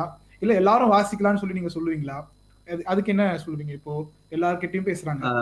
பிரதர் அதாவது எல்லாருமே படிக்கணும் அப்படிங்கிறது மாதிரி இல்ல. இது இது வந்து என்னன்னா யாரெல்லாம் இப்ப நிறைய பேர் பைபிளே படிக்கிறது இல்ல. அவங்ககிட்ட போய் மாற்று வேதத்தை படிக்க சொல்றதுல எந்த யூஸும் கிடையாது. முதல்ல வந்து நமக்கு வேதாகமும் முதல்ல தெரிஞ்சிருக்கணும். அது ரொம்ப முக்கியமானது. வேதத்தை நம்ம வந்து ரெகுலரா வாசிக்கக்கூடியவங்களாக வேதாகமத்தின் மேல நமக்கு இருக்கக்கூடிய அந்த அன்பு நேசம் அதுதான் வந்து நம்மளை வந்து இது போன்ற பாதைகளுக்கு கொண்டு போகுது அதாவது கம்பேரிட்டிவ் ரிலிஜன் அடுத்த மதங்களை குறித்து கற்றுக்கொள்ளுதல் அப்படிங்கிறது வந்து ரொம்ப முக்கியமானது. நான் இந்து வேதங்களையும் நிறைய படிக்கிறதுக்கு தொண்ணூத்தி நான்குக்கு பிறகுதான் நான் ஆரம்பித்தேன். நான் வந்து சின்ன வயசுல இருக்கும்போது மந்திரங்களை படிப்போம் புராணங்களை கேட்டுக்குவோம் அவ்வளவுதான். அதுக்கப்புறம் பெரிய அளவுக்கு ஒரு நாலேஜ் இருக்காது. சில நேரங்களில் சில தலைவர்களை பற்றி அஹ், படிச்சிருப்போம். ஆனா வேதங்களை குறிச்சும் வேதங்கள் கூடிய உள்ளடக்கங்களை குறிச்சும் நம்ம கற்றுக்கொள்றது எப்போன்னா தொண்ணூத்தி நாலுக்கு பிறகுதான். அப்ப மதங்களை படிக்கணும் அப்படின்னு போகும்போதுதான் வந்து வேதங்களையும் வேதங்களுக்குள்ள இருக்கிற உள்ள இதுலயும் நம்ம படிக்கும்போது போது நம்ம படித்து பார்க்கும்போதுதான் ஏன் வந்து நான் சிறப்பு ஏன் வந்து இயேசு கிறிஸ்து சிறப்பானவர் ஏன் வந்து பைபிள் சிறப்பானது பைபிளுடைய விஷயங்கள் ஏன் சிறப்பா இருக்கு அப்படிங்கிறது அப்பதான் என்னால வந்து இன்னும் அதிகமா புரிஞ்சுக்க முடியுது ஆரம்பத்துல கூட எனக்கு இருந்த சில சின்ன சின்ன அனுபவங்கள் மூலமா தான் நான் இயேசு ஏற்றுக்கொண்டேன். ஆனா எப்ப நான் இதெல்லாம் கம்பேர் பண்ணி படிக்க ஆரம்பிச்சனோ அப்பதான் என்னுடைய அந்த விசுவாசத்தினுடைய வலிமை வந்து பாத்தீங்கன்னா அதிகமாக ஆரம்பிச்சு நான் வந்து ரொம்ப பவர்ஃபுல்லா ஆயிட்டேன் அப்படின்னு யோசிக்கலாம். அந்த என்னுடைய ஃபெய்த் வந்து ரொம்ப பவர்ஃபுல் ஆயிடுச்சு. அந்த அளவுக்கு விசுவாசம். ஏன்னா கம்பேர் பண்றேன். உலகத்தினுடைய மிகப்பெரிய மதங்கள் மிகப்பெரிய விஷயங்களை வந்து கம்பேர் பண்ணி பார்க்கும்போது இது ஏன் வந்து தனித்துவமா விளங்குது? ஏன் இயேசு கிறிஸ்துவை ஏன் தனித்துவமா காட்டப்படுறாரு? இயேசு ஏன் வந்து அங்க வந்து ரொம்ப ஒரு ஆளுமையா இருக்கிறாரு? ஏன் அவரை ஃபாலோ பண்ண வேண்டியிருக்கு? இயேசு ஏன் இந்த பூமிக்கு வந்தார்? இப்படிப்பட்ட விஷயங்களை நான் கற்றுக்கொள்ளும் போது அது என்னுடைய வாழ்க்கையில ஒரு மிகப்பெரிய ஆஹ், ஒரு அந்த வலிமையை கொடுத்ததுன்னே சொல்லலாம் என்னுடைய விசுவாச வாழ்க்கை அதனால ஆஹ், அதை கம்பேர் பண்ணி படிக்கிறது வந்து எந்த விதத்துலயுமே தவறு கிடையாது. அது தெரியாம இருக்கிறதுனாலதான் வந்து ஏன்னா இப்போ இன்னைக்கு வந்து பள்ளிக்கூட பாடங்கள்ல கூட இப்ப நம்ம புராணங்களை குறிச்சு காரியங்கள் எல்லாம் படிக்கிறோம் அந்த காலத்துல தூர்தர்ஷன்ல கூட பாத்தீங்கன்னா புராணங்கள் வர ஆரம்பிச்சது. இன்னைக்கு கூட நீங்க டிவிகள்ல புராணங்களை பாக்குறாங்க. அப்ப நம்ம பிள்ளைகள் பார்க்க தான் செய்வாங்க.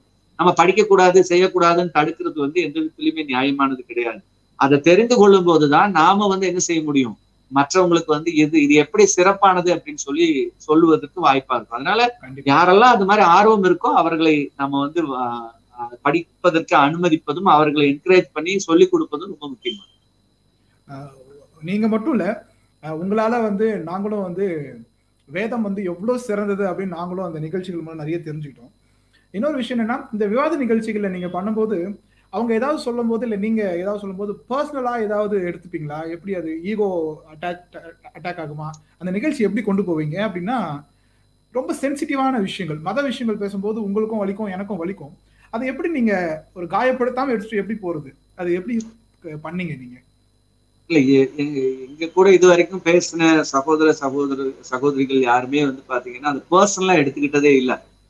கோபப்படுறாங்க. ஆஹ் மேல வந்து சிலர் வந்து அதாவது ஒண்ணும் தெரியாதவங்க தான் கோபப்படுறாங்களே ஒழிய படித்த அறிஞர்கள் யாருமே இது வரைக்கும் கோபப்படலை. கோபம் இருக்கு எப்படின்னா நம்ம மதத்துக்கு வந்து இவர் வந்து அச்சுறுத்தலா இருக்கிறாரு எதிர்த்து பேசுறாரு இப்படிங்கிறது இருக்குமே ஒழிய ஆஹ் தப்பா சொல்றாரு அவதூறு பரப்புறாரு இல்லாதது சொல்றாரு அப்படிங்கிற மாதிரி ஆஹ் ஒரு பெரிய புறப்பகண்டா இருக்காது. சிலர் அப்படியே சொல்லுவாங்க. ஏன்னா வேற வழி இல்லைன்னா அப்படிதான் சொல்லி ஆகணும். அது மாதிரி இருக்கவங்க வேற. ஆனா நீங்க அந்த விவாத காலத்தை முடிச்சுட்டு அடுத்த பக்கம் வந்துட்டீங்கன்னா ரொம்ப க்ளோஸா இருப்போம். ரொம்ப நல்லா பேசுவாங்க அன்பா பழகுவாங்க. இதுல வந்து எங்களுக்கும் மாற்றுக்கிறது இல்லை. நாங்களும் ரொம்ப அன்பா தான் இருப்போம். அவங்கள ரிசீவ் பண்ணுவோம். இந்த மாதிரி தான் இருக்கும் ஆஹ் சொல்லப்போனா இந்த அரசியல் கட்சிகளை நீங்க பாப்பீங்க. அந்த கொள்கைக்காக. சண்டை போட்டுக்குவாங்க. ஆனா வெளியே வந்து அவங்க எல்லாம் ஃப்ரெண்ட்ஸா தான் இருப்பாங்க அப்படின்னு சொல்லுவாங்க. அந்த மாதிரி தான். இப்போ முஸ்லீம் சகோதரர்கள் அறிஞர்கள் பாத்தீங்கன்னா முன்னாடி தான் சண்டை போடுவாங்க. ஆஹ் விவாத காலங்கள்ல எங்களுடைய கொள்கைகளை ஒருபோது நாங்க விட்டு கொடுத்தது கிடையாது. நாம வந்து எதுக்காக நம்ம பேசுறோம் அவங்க கிட்ட அந்த அவர்கள் இயேசுவை சொந்த ரட்சகராக ஏற்றுக்கொள்ளணும். ஒருவேளை அவங்க ஏத்துக்கிட்டா ஏத்துக்கிடனாலும் பரவாயில்ல. அதை பார்க்கக்கூடிய மக்களுக்கு வேதத்தை குறித்தும் இயேசுவை குறித்தும் ஆன செய்திகள் அவங்களுக்கு போய் சேரணும். அப்படிங்கிறதுக்காகத்தான் நாம வந்து அதை செய்யறோம் ஏன்னா எனக்கு தெரிஞ்ச தொண்ணூத்தி மூணு தொண்ணூத்தஞ்சு காலகட்டங்கள்லாம் ஒரு ஒரு பரவலா ஒரு விஷயம் இருந்தது. முஸ்லிம்களுக்கு சுவிசேஷம் அறிவிக்கவே முடியாது. இயேசுவை பத்தி சொல்லவே முடியாது அப்படிங்கிற ஒரு எண்ணம் பொதுவாக இருந்தது. ஆனா இது இந்த காலகட்டம் உங்களுக்கு தெரியும் ரொம்ப எளிமையாக.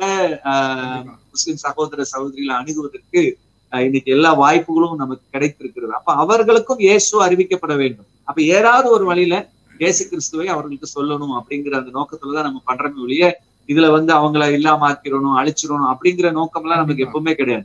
ஏன்னா அப்படியெல்லாம் ஒரு ஒரு மதத்தை இன்னொரு மதம் அழிக்கவோ செய்யவோ முடியாது நம்ம பொறுத்த வரைக்கும் ஒரு நபர் அந்த நபருக்கு இயேசு அறிவிக்கப்பட வேண்டும். அவர் இயேசுவை ஏற்றுக்கொள்ள வேண்டும். அதற்கு அது ஒரு வாய்ப்பா பயன்படுத்திக்கிறது அது ஒரு கருவியா நம்ம பயன்படுத்திக்கிறோம் அவ்வளவுதான். மற்றபடி எந்த விதமான ஆஹ் இதுவும் கிடையாது. அப்படியே வந்தாலும் அடிச்சாலும் அடி வாங்குறதுக்கு நம்ம தயாரா தான் இருப்போம். ஏன்னா நம்ம இயேசு ஏற்றுக்கொண்டு பிரசங்கிக்கும் போது அதுக்கு தயாரா தானே நம்ம போறோம். இயேசு உண்மையான தெய்வம்னு சொல்ல போகும்போது ஆஹ் ஒரு ஒரு இடத்துல வந்து நம்ம அடி அடி கிடைச்சாலும் வாங்கிதான் ஆகணும் திட்டு கிடைச்சாலும் வாங்கிதான் ஆகணும். அது ஒண்ணும் பண்ண முடியாது. அதுக்குதான் நம்ம நம்ம ஒப்பு கொடுத்துருவோம் கண்டிப்பா கண்டிப்பா. ஆனா நீங்க நிகழ்ச்சியில முடிச்சுட்டு போயிருவீங்க. நீங்க விவாத நிகழ்ச்சியில முடிச்சுட்டு போயிருவீங்க. ஒரு எக்ஸாம்பிளுக்கு சொல்லணும்னா இப்போ யூடியூப்ல ஒரு நிகழ்ச்சி பண்றீங்கன்னு வச்சுக்கோங்களேன். உங்க விவாத நிகழ்ச்சி முடிஞ்ச உடனே கீழே ஒரு விவாத நிகழ்ச்சி தொடங்கும். அந்த கமெண்ட் செக்ஷன்ல மாத்தி மாத்தி சண்டை போட்டுக்கிறாங்க. நான் சில நேரங்களில் பார்த்திருக்கேன் கிறிஸ்தவர்கள் கூட தப்பான வார்த்தைகள் பயன்படுத்துறாங்க. பயன்படுத்தி திட்டிக்கிறாங்க. மாத்தி மாத்தி திட்டிக்கிறாங்க. அந்த கருத்தோட சண்டை போடுற அந்த இது போயிட்டு மாத்தி மாத்தி பர்சனல் அட்டாக் மாதிரி போகுது. அவர்களுக்கு நீங்கள் சொல்ற அறிவுரை அப்படின்னா என்ன சொல்லுவீங்க இல்ல அதாவது ரொம்ப தவறான ஒரு செயல்பாடு அது. ஏன்னா அது அவங்களுக்கு வேதமே தெரியலன்னு நான் சொல்லுவேன். ஏன்னா அவங்களுக்கு மாம்சத்தோடு போராடுறாங்க. அதான் ரொம்ப ஏன்னா வேதம் அழகா சொல்லுவது உங்களுக்கு உங்களுடைய யுத்தம் வந்து மாம்சத்தோடும் ஆஹ், ரத்தத்தோடும் அல்ல அப்படின்னு வேதம் தெளிவா சொல்லுது. நமக்கு வந்து பர்சனல் அட்டாக் அவசியமே கிடையாது. ஒரு தனிநபரை தாக்குவதோ அவர்களை காயப்படுத்துவதோ அவர்களுடைய நம்பிக்கையை வந்து குலைப்பதோ வந்து நம்முடைய வேலையா இருக்கக்கூடாது. நம்மளுடைய வேலை வந்து இயேசு கிறிஸ்து ஏன் பெஸ்ட் ஏன் வேதம் பெஸ்ட் ஏன் இயேசு கிறிஸ்துவை குறித்த விஷயங்கள்? ஏன் இப்ப நம்ம குரானை ஏன் பேசுறோம்? நிறைய பேர் கேட்பாங்க ஏன் குரானை பத்தி பேசுறீங்க? ஏன் முகமது நபி பத்தி பேசுறீங்க? ஏன் வந்து மற்ற மதத்தை பத்தி நாங்க அந்த மதத்தை பத்தி பேசுறதுக்கான காரணமே அவர்கள் எங்கிட்ட கேள்வி கேட்டிருக்காங்க. அவர்கள் நம்மிடம் கேட்டிருக்கிற கேள்விக்கு உங்க வேதம் இங்க திருத்தப்பட்டிருக்கு. உங்க இயேசு கடவுள் கிடையாது. இயேசு சிலுவையில் அறையப்படவில்லை. இப்படிப்பட்ட கேள்விகள் எல்லாம் நிறைய வந்துட்டதுனால அதுக்கெல்லாம் பதில் சொல்லக்கூடிய சூழ்நிலைகள்ல தான் நம்ம தள்ளப்பட்டிருக்கிறோம். அப்படி சொல்லும்போது அதை வந்து ஒரு கண்ணியமான முறையில ஒரு ம- மக்கள் ஒரு ஒரு எந்த விதத்திலையும் வந்து நாம வந்து ஒரு காழ்ப்புணர்ச்சியோட செய்யல அப்படிங்கிறத வந்து நம்ம புரிய வைக்க வேண்டிய விதம் வந்து நம்முடைய நடக்கையில தான் இருக்கு. அப்ப நம்முடைய பேச்சும் நடக்கையும் நிறைய பேர் பாக்குறாங்க. அப்போ அஹ், நாம வந்து மற்றவங்கள மாதிரியே நாமும் கெட்ட வார்த்தை பேசுறதா இருந்தா மற்றவங்க மாதிரியே நாமளும் வந்து தவறான வார்த்தைகளை பயன்படுத்துவதாக இருந்தால் அப்போ நமக்கு அவங்களுக்கு வித்தியாசம் இல்லாம போயிடும். நான் வந்து எப்பவுமே வந்து கிறிஸ்தவ எதிர்ப்பாளர்களை நான் எப்பவுமே எப்படி பாக்குறேன் அப்படின்னா ஒரு பவுலா தான் பாக்குறேன் ஒரு சவுலா தான் பாக்குறேன் அதாவது பவுல் அப்போஸ்தலனாகிய பவுல் ஒரு பவுல் அடிகளார் அப்படின்னு சொல்றோம். அவர் வந்து ஒரு காலத்துல ஒரு கொலைகாரராக கிறிஸ்தவ எதிர்ப்பாளராக கிறிஸ்தவர்களை அடித்து அஹ், துன்புறுத்தக்கூடிய ஒரு மனிதனாகத்தான் இருந்தார். நான் எப்பவுமே என்னையும் நினைக்கக்கூடியதா இருக்குது. நான் ஒரு காலத்துல இயேசுவை மறுதளிக்கக்கூடியவனாக இயேசுவை திட்டக்கூடியவனாகத்தான் இருந்திருக்கிறேன்.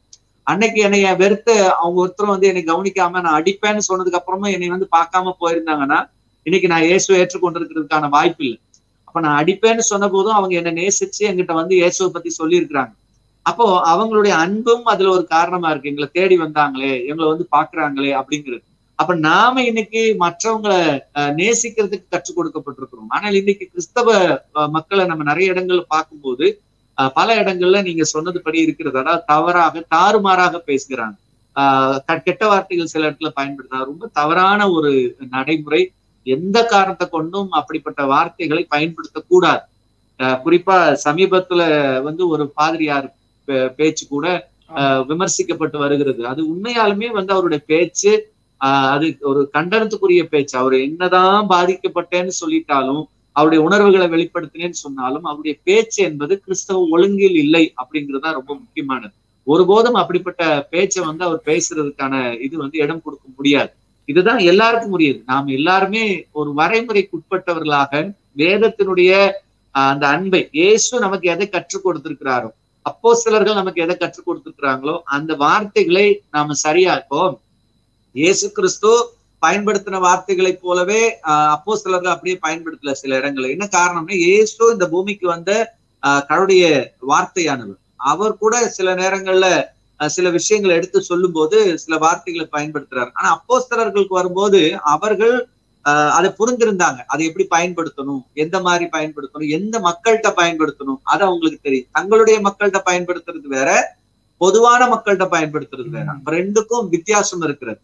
அப்போ இத வந்து அவங்க சரியா புரிந்திருந்ததுனாலதான் வந்து அதை வந்து கண்ணியமாக பயன்படுத்தினார்கள். ஒரு இடத்துலயும் தப்பா பயன்படுத்தலாம் இன்னைக்கு அந்த இது வந்து குறைந்திருக்கு. அதுக்கு காரணம் என்னன்னா உண்மையான ரட்சிப்பு இல்ல. கிறிஸ்தவ மார்க்க வெறி இருக்கு. ஆஹ் கிறிஸ்தவ மத வெறி இருக்கு. அவங்களுக்கு எப்படியாவது கிறிஸ்துவ வந்து காப்பாத்தணும்னு நினைக்கிறாங்க. ஆனா கிறிஸ்துவனுடைய அந்த மாண்பை ஒழுங்கை வெளிப்படுத்த விரும்பல. ஆனா இந்த உதவி கடவுளுக்கு தேவையில்லை. இப்படி இவங்க கிறிஸ்துவை வந்து காப்பாற்ற வேண்டிய அவசியம் கடவுளுக்கு தேவையில்லை அப்படிங்கிறத நாம புரிஞ்சுக்கிட்டா போதுமா? கடைசி ஒரே ஒரு கேள்வினா இப்போ இத மாதிரி யாராவது இஸ்லாமியர்களோ இல்ல இந்துக்களோ வந்து யாராவது கேள்விகள் என்கிட்ட வந்து கேள்வி கேட்கறாங்க அப்படின்னா நான் செய்ய வேண்டியது என்ன? நான் ஃபர்ஸ்ட் என்ன செய்யறது? நான் எனக்கும் விஷயம் சொல்லுங்க. அதாவது கேள்வி இப்ப கேட்கும்போது இப்போ இன்னைக்கு வந்து இணையதள வசதி ரொம்ப ஜாஸ்தி இருக்கு. முதல்ல எல்லாம் வந்து அப்படி கிடையாது. யாராவது ஒரு கேள்வி கேட்டுட்டா நம்ம எங்க போய் கேட்கறதுன்னு தெரியாது. இப்ப இணையதளங்கள்ல போய்கிட்டோம்னா இப்போ நம்ம ஐஎம்டி இந்தியா அதே மாதிரி நிறைய ஆன்சரிங் இஸ்லாம் போன்ற இணையதளங்கள் இப்படி நிறைய இருக்கு. ஈசா குரான் போன்ற வலைப்பூக்கள் இருக்கிறது. ஆஹ் எந்த கேள்வியா இருந்தாலும் அங்க பதில் இருக்கு நமக்கு. அது மட்டும் இல்ல நிறைய நா- நாஸ்திக நண்பர்கள் கேட்கக்கூடிய கேள்விகள் இந்து சகோதரர்கள் கேட்கக்கூடிய கேள்விகள் எல்லாத்துக்குமே ஆஹ் வேத அடிப்படையில பதில் கொடுக்கக்கூடிய தளங்கள் நிறைய இருக்கிறது. ஆங்கிலத்திலும் தமிழிலும் பல மொழி மொழிகளிலும் இருக்கு அப்போ இத வந்து நாம வந்து முதல்ல போய் தேடி கற்றுக்கொண்டு அவங்க என்ன கேட்கறாங்க அப்படிங்கறது தெரிஞ்சுக்கிட்டு நம்ம அவங்கள்ட்ட போய் பேசினா அது ரொம்ப நலமா இருக்கும். சில நேரங்கள்ல எங்களை போன்ற சகோதரர்களை தொடர்பு கொள்ளலாம் அஹ், இது இது சம்பந்தப்பட்ட விஷயங்களை தெரிந்து கொண்டிருக்கிற ஊழியக்காரர்களை தொடர்பு கொள்ளலாம் அவங்க இதுக்கான வழிவாசல்களை அவங்க சரியா சொல்லி கொடுப்பாங்க. இணையதளங்கள் வாயிலா எளிமையாக நம்ம கற்றுக்கொள்ள முடியும். இப்ப இப்ப அதுக்கான வாய்ப்புகள் நிறைய இருக்கு. கண்டிப்பா. இந்த இணையதள கரெக்ட் கரெக்டான அட்ரஸ் என்னன்னா ஐஎம்டி எஸ் பிரதர் இது இமெயில் இது வந்து website ID W W dot IMD India dot com இதே வந்து யூடியூப்ல இதே இது போட்டாலும் உங்களுக்கு வந்து யூடியூப் சேனலும் உங்களுக்கு ஓப்பன் ஆகும். இது வந்து எல்லா மேக்சிமம் கேள்விகளை நம்ம கவர் பண்ணியிருக்கோம் வீடியோக்களாக இன்னும் வந்து நிறைய இருக்கிறது நிச்சயமா. பார்த்திருக்கேன். அதனாலதான் எனக்கு அந்த தொடர்ந்து பார்த்திருக்கேன். அதனால தான் எனக்கு ஞாபகம் வந்தது. அதனால தான் எனக்கு சரி சரி இன்னொரு கடைசி. எத்தனை பேர்கள் அஹ் உங்களுக்கு தெரிஞ்சு இது வரைக்கும் எத்தனை மாற்று மதத்தினருடைய மாற்று மதத்தினர் வந்து நம்முடைய நிகழ்ச்சிகள் மூலமா கண் திறக்கப்பட்டிருக்கிறாங்கண்ணா எனக்கு வந்து அதான். எனக்கு வந்து போன் கால்ஸ் வந்து இன்டர்நேஷனல் லெவல்ல வந்திருக்குங்க அதாவது வெளிநாடுகள்ல இருந்து கூட தமிழ் பேசக்கூடிய மக்கள் ஆயிரக்கணக்கான மக்கள் வந்து இந்த வீடியோக்கள் எங்களுடைய வாழ்க்கையை மாற்றி இருக்கிறது இந்த வீடியோக்கள் மூலமாக நான் வழிதவற இருந்த நான் இன்னைக்கு காப்பாற்றப்பட்டிருக்கிறேன் அப்படிங்கிற செய்திகள் ஆயிரக்கணக்கான மக்கள் சொல்லியிருக்கிறாங்க. இந்த ஏறக்குறைய டிவி நிகழ்ச்சி அதுக்கு முன்னாடி விவாத நிகழ்ச்சி எல்லாம் பாத்தீங்கன்னா கிட்டத்தட்ட ஒரு பத்து வருஷத்துக்கு மேல ஆச்சு. ஒரு பத்து பதினான்கு வருடமா நம்ம இளையதளங்கள்ல போறோம். ஆயிரக்கணக்கான மக்கள் எங்களை தொடர்பு கொண்டு இருந்திருக்காங்க வாலிப பிள்ளைகள் வாலிப சகோதரர்கள் பெரியவங்க வயசானவங்க பெண்கள் இப்படி பலரும் தொடர்பு கொண்டு சொல்லியிருக்கிறாங்க. ஒரு நாள் இரவு நாங்க மிஸ் பண்ணியிருந்தோம்னா இந்த ப்ரோக்ராம் மிஸ் பண்ணியிருந்தோம்னா நாங்க இயேசுவை மறுதளிச்சிருப்போம் அப்படின்னு சொன்ன நிறைய பேருடைய சாட்சி இருக்கிறது. சிலர்லாம் நான் இயேசுவை விட்டுட்டு போயிட்டேன். எனக்கு வந்து ஒரு மூன்று மாதங்கள் நான் வந்து ஆலயத்துக்கு போல நான் வந்து இதானேன் அப்படின்னு சொன்னவங்க திரும்ப நாங்க அவங்கள பார்த்தது கிடையாது எங்களை அவங்க தொடர்பு கொண்டது கிடையாது. ஆனால் வீடியோக்கள் மூலமாக அவர்கள் இயேசுவை சொந்த ரட்சகராக ஏற்றுக்கொண்டு திரும்ப ஆண்டவர்களாக வந்திருக்கிறார்கள் அப்படிங்கிற செய்தியை அது எங்களுக்கு தெரியறதுக்கே ஒரு ரெண்டு வருஷம் ஆயிடும். அவங்க என்னைக்காவது பார்க்கும்போது சொல்லுவாங்க உங்க வீடியோக்கள் மூலமாக நாங்கள் இயேசுவை இது உலகம் முழுவதும். இந்த பக்கம் மிடில் ஈஸ்ட்ல இருந்து சவுத் கொரியால இருந்து சைனால இருந்து பல நாடுகள்ல இருந்தும் தொடர்பு கொண்டு இந்த வீடியோக்கள் மூலமாக எங்களுடைய வாழ்க்கை மாறினது அப்படின்னு சொன்ன எத்தனையோ மக்கள் இருக்கிறாங்க. அது ஆயிரக்கணக்கில் இருப்பாங்க எனக்கு சரியா சொல்ல முடியல. ஆனா அதிகமான மக்கள் இருக்கிறாங்க அப்படிங்கிறது மட்டும் தெரியும். இன்னும் நிறைய தெரியாது. ஏன்னா நிறைய பேருக்கு வந்து நம்ம தொடர்பு கொள்ளக்கூடிய வாய்ப்புகள் இல்லை ஏன்னா நம்மளுடைய வீடியோக்கள் பல மீடியாக்கள்ல போகுது. அதுல எதுல அவங்க பார்த்தாங்கன்னு தெரியாது. தொடர்பு கொண்டு சொல்லாமையும் நிறைய பேர் இருக்கு. ரொம்ப ரொம்ப சந்தோஷம்னா எங்களுக்காக நீங்க நேரம் ஒதுக்கி இந்த நிகழ்ச்சிக்கு நீங்க உங்களுடைய அனுபவத்தை ஷேர் பண்ணிக்கிட்டு ரொம்ப ரொம்ப ரொம்ப நன்றி. கடைசியா ஏதாவது எங்க ரொம்ப ரொம்ப மகிழ்ச்சி பதர் இந்த டிசிஎன் மீடியா மூலமாக நீங்கள் என்னை தொடர்பு கொண்டு இந்த நிகழ்ச்சியை நீங்கள் நடத்துனது அப்படின்னா ரொம்ப நன்றி. இந்த நாள்ல கூட நான் இது வரைக்கும் சாட்சி சொல்லும் போது இவ்வளவு டீட்டெயில்ஸா சொல்லல. இன்னும் நிறைய என்னுடைய வாழ்க்கையில ஏற்பட்ட அனுபவங்கள் நிறைய இருக்கு. ஆனா இதுல நான் ஒரு பகுதி என்னுடைய இளவு வயதுல ஏற்பட்ட விஷயங்களை நான் வந்து கொஞ்சம் விரிவாவே சொல்லியிருக்கிறேன். ஏன்னா முன்னாடி ஒன்று ஒன்று ரெண்டு வீடியோக்கள்ல ரொம்ப கம்மியா சொல்லியிருந்தேன். ஆனா இந்த வீடியோல இன்னும் கூட கொஞ்சம் அதிகமாக என்னுடைய வாழ்க்கையை நான் சொல்றேன். இன்னும் நிறைய இருக்கிறது. ஆஹ் ஒருவேளை கத்திரிக்கு சித்தமானால் நிச்சயமா இன்னொரு நிகழ்வுல நாம பார்ப்போம். உங்க டிசிஎன் மீடியா நெட்ஒர்க் வந்து ரொம்ப அற்புதமாக செயல்படுகிறது. அநேக மக்களுக்கு இது ஆசீர்வாதமாக இருக்கிறது நம்ம இடையிலேயே சில நிகழ்ச்சிகள் சேர்ந்து பண்ணியிருக்கிறோம். தொடர்ந்து செயல்படுவோம். நிச்சயமா கத்து உங்களையும் தேங்க்யூ தேவன் உங்களை ஆசீர்வதிப்பார்.